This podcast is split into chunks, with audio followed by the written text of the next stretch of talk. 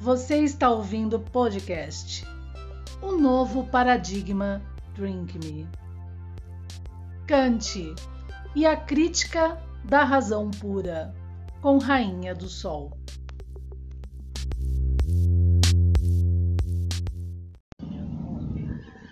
Bom dia, gente. Mais um dia aqui no nosso podcast Novo Paradigma Drink Me, Rainha do Sol. Vamos continuar aí filosofando com Kant. Mais uma semana, né? Terça-feira. E vamos que vamos. A gente então vai continuar a, a, a analisar a lógica transcendental, tá? Então, dado todo aquele entendimento de lógica pura, lógica geral, lógica aplicada e que também participa das leis morais, né? A gente explicou isso a semana passada. Agora a gente vai entender um pouco essa lógica transcendental é, em todo o seu sentido e o seu contexto, tá? É, então, já temos dito que a lógica geral faz abstração de todo o conteúdo do conhecimento, quer dizer, de toda a relação entre o conhecimento e o objeto, e que só compreende a forma lógica dos conhecimentos em todas as suas respectivas relações. Em uma palavra, a forma do pensamento em geral, né? Mas assim como há intuições puras, tanto quanto há intuições empíricas, que a estética transcendental prova, lembra da estética transcendental? Espacial e tudo mais, né? É, do, do ser, do, do ser eu analítico, do, do, do, é, da estética do espaço fora e do tempo fora de mim e dentro de mim, né? Entre o ser eu analítico a priori e o ter fora de mim, né?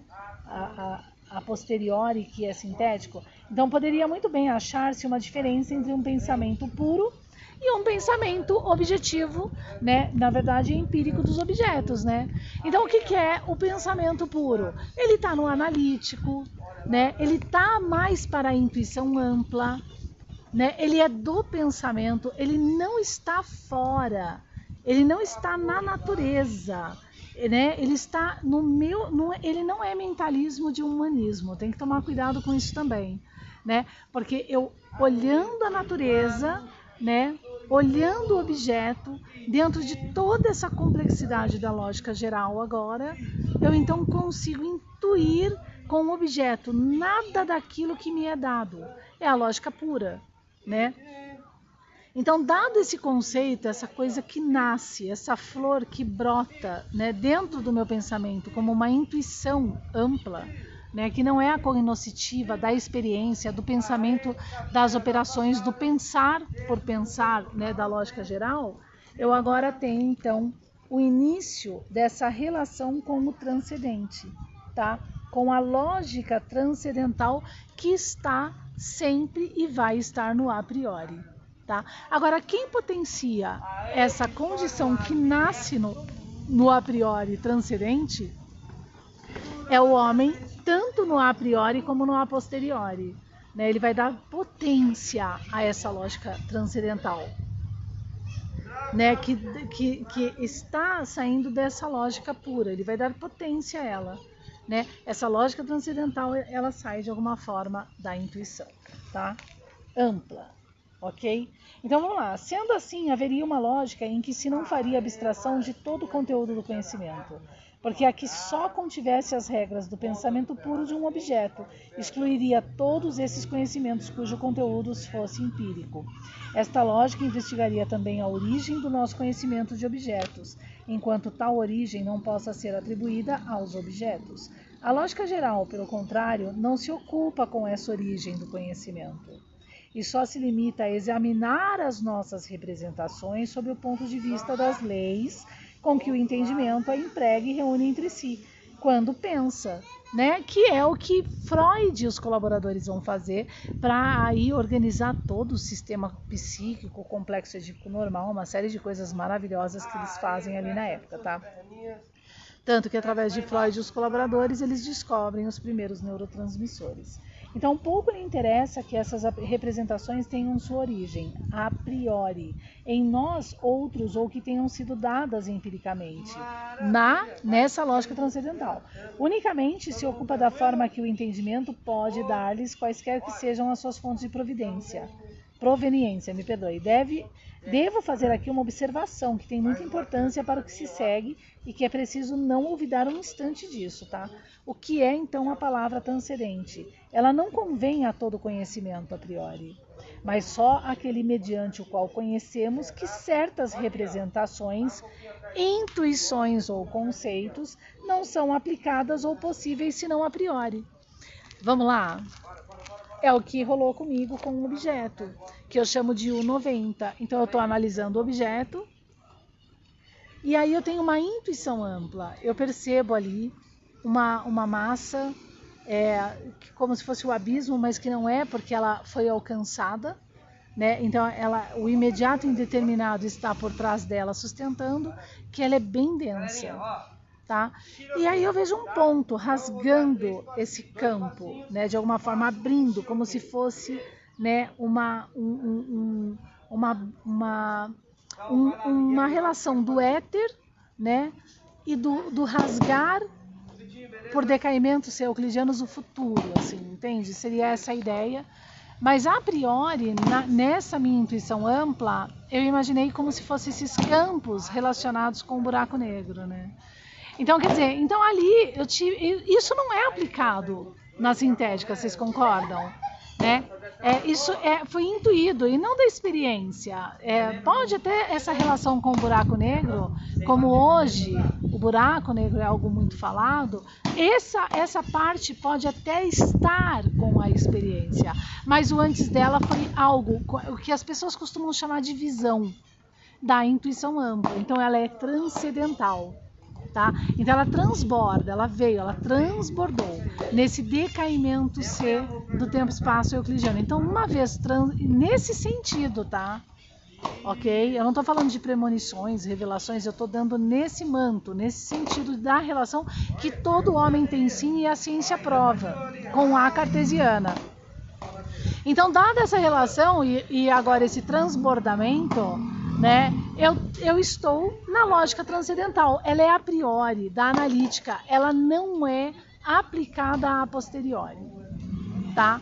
Ela, ela não é aplicável, mas ela pode ser buscada para ser compreendida, se é que ela realmente corrobora para esse campo de busca, agora no a posteriori e na sintética.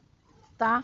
Então, é uma forma, é, é, na verdade, da filosofia transcendental que dá o seu produto também, que é a própria filosofia teorética. Apesar que, para mim, a filosofia teorética, que é do meu campo, eu que coloco esse termo, né, como produto da filosofia transcendental, é, de, eu, doutora Karen Mosina, de Kant, né? Eu, a, é, eu entendo ela como mais de um pensar operativo, mas que tem essa relação com essa lógica transcendental kantiana, né? Do transbordamento, tá? Da intuição ampla, que vai envolver o navio de Bergson, tempo e espaço, uma série de coisas, e que a ciência não deveria deixar esse campo de análise à deriva, né? Isso é um fato, ela, de, ela deve sim trabalhar nessas buscas, tá? E tudo mais. Então, essa é a condição da, da, de alguma forma, a lógica transcendental quando se tem o objeto, tá? O objeto de uma forma geral. É, então, assim também será transcendental a aplicação do espaço aos objetos em geral e empírica, quando se limitar unicamente a objetos dos sentidos, né? Dos sentidos, tá? A diferença do transcendental e do empírico, vamos ver essa diferença, tá? Que é importante entender. E com base em Kant, vamos lá, é que, deixa eu ver que eu estou abrindo aqui a página, pertence, pois, tão só à crítica dos conhecimentos e em nada respeita a relação desses conhecimentos com seus objetos.